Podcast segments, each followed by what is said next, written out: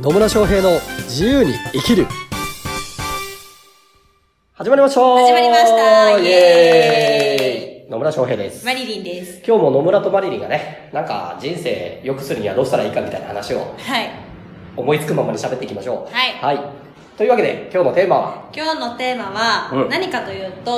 と、有効なお金の使い方を教えてくださいみたいなね有効なお金の使い方ね。はい。なるほど、うん、深いでしょ。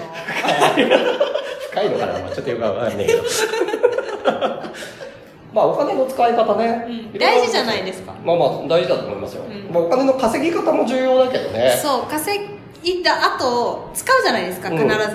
だけど、その使い方がちょっと間違った方向に行ってると、なんかいくら稼いでもなんかお金が残ってないみたいな感じになっちゃう人もいるんじゃないのかなと思って。まあね、お金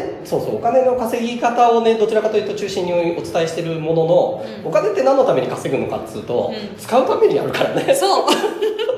使わなかったらね、いくら稼いでもね、もうしょうがないからね。本当なんか銀行の残高が増えてるのみたいにニヤッとしてるみたいなね。アホか。それに一体何の意味があるんだろうって思っちゃうからねまあそういう意味で言うと、そうそう、お金の使い方って大事になってくるかなと思いますね。確かに、はい、ちなみになんかマリリンはそのお金の使い方でこういう時は有効だったなとか、こういうのはまあある意味無駄だったなみたいなのなんかあります？無駄だったことは、なんか私服とかめっちゃ好きなんですよ。めっちゃ好きなんですね。はい、めっちゃ好きで、あ、いいなと思ったらすぐポチるみたいな。すぐポチる基本的にネットショッピングなんで、ね、で、それで結局買っても着ない服とかあったりとかしてて、すごくもったいないなっていうのがあったんですけど、うん、なんか有効的に使えたなっていうのは、例えばなんだろう、銀座でね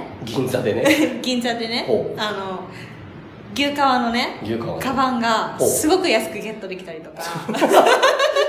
安くゲットできたりだ、ね、なんかいいものを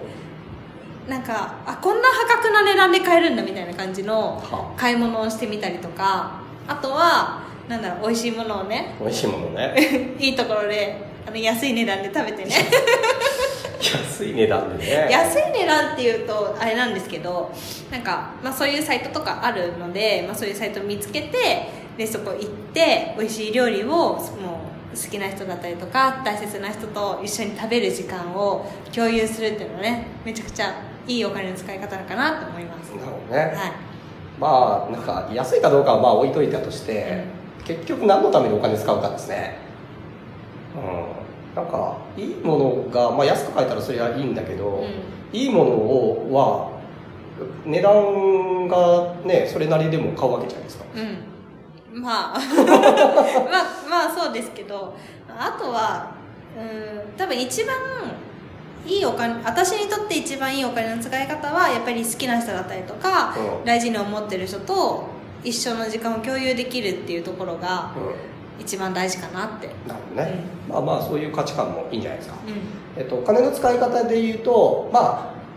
ね、好きにすればいいんですよ、うん、基本的にはね、うん、自分の金なんだから勝手にやれっつう話なんだけど、うん、とは言いつつ有効かどうかでいくと、まあ、いわゆる浪費っていうものはあんましない方がいいかなとは思いますよね、うんうん、そうですね。気もしない服を無駄に買ってみるとかね、そう使わないものをとりあえず買ってみるとかね、うん、買ったら丈が長かったんですよずっちゃうから着れないっつってそういうのは浪費ですよね。要は使わないものにお金をつぎ込んじゃうっていうのはあんま有効とは言えないですわな、うん、そうですねで、浪費があって、あと消費っていうのもあるわけですよ、うん、消費日々必要なお金ってあったりするじゃないですか、うん、家賃とかもそうだし、食費とかもそうかもしれないけど、うん、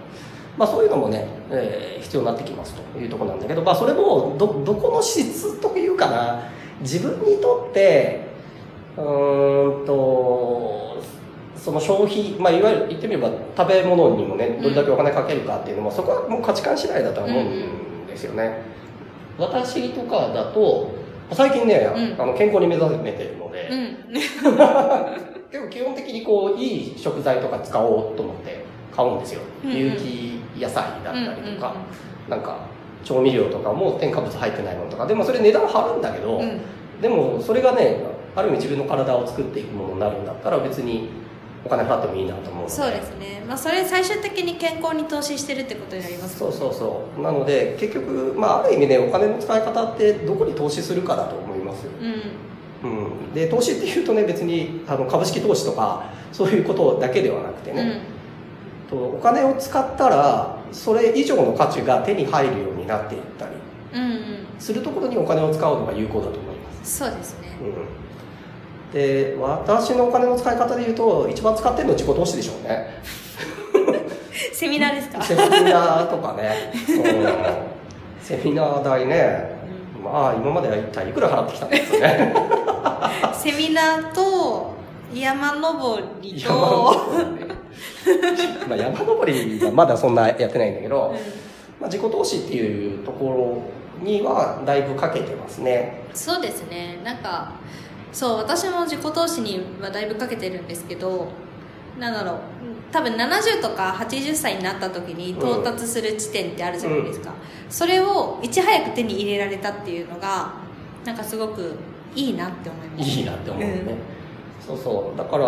まあ、自分の人生をねどう生きたいかってなってくるので、投資って要はお金払ったらその分のリターンがその先に返ってくるわけですね、うんうんうん、まあ、投資で先にお金出さないといけないけど、うん、それがまあ、それの、ね、スパンがすぐなのか、まあ、10年後なのか50年後なのか分かんないけど、それがちゃんとリターンとして返ってくるようなところに対してお金を使っていくっていうのが有効な使い方だと思いますね。で特にまあ起業したての方とかだとね、やっぱ自己投資して自分を磨いていく、成長していくっていうのはすごく大切だとは思いますよ。そうですね、うん、結局ね、自分成長していけばその分ビジネスっていうのももちろんうまくいくっていうのもあるし、うん、自分がより幸せになるための生き方っていうのができるようになってくるんだね。うんうん。本当、一体いくら自己投資してきたことかっつって。それはね、セミナーでね、セミナーで話すから、ね。マンション軽く買えちゃうからね、自己投資額でいくとね。ねぐらいで使ってるんですけど、でもそれがあったからこそ私自身はビジネスうまくいっているし、自分の時間もできるようになっていってるし、自由に生きられるようになっていってるので、自分の人生からするとね、まあ、安い投資だったなと思いますよ、うんうん、なのでぜひね、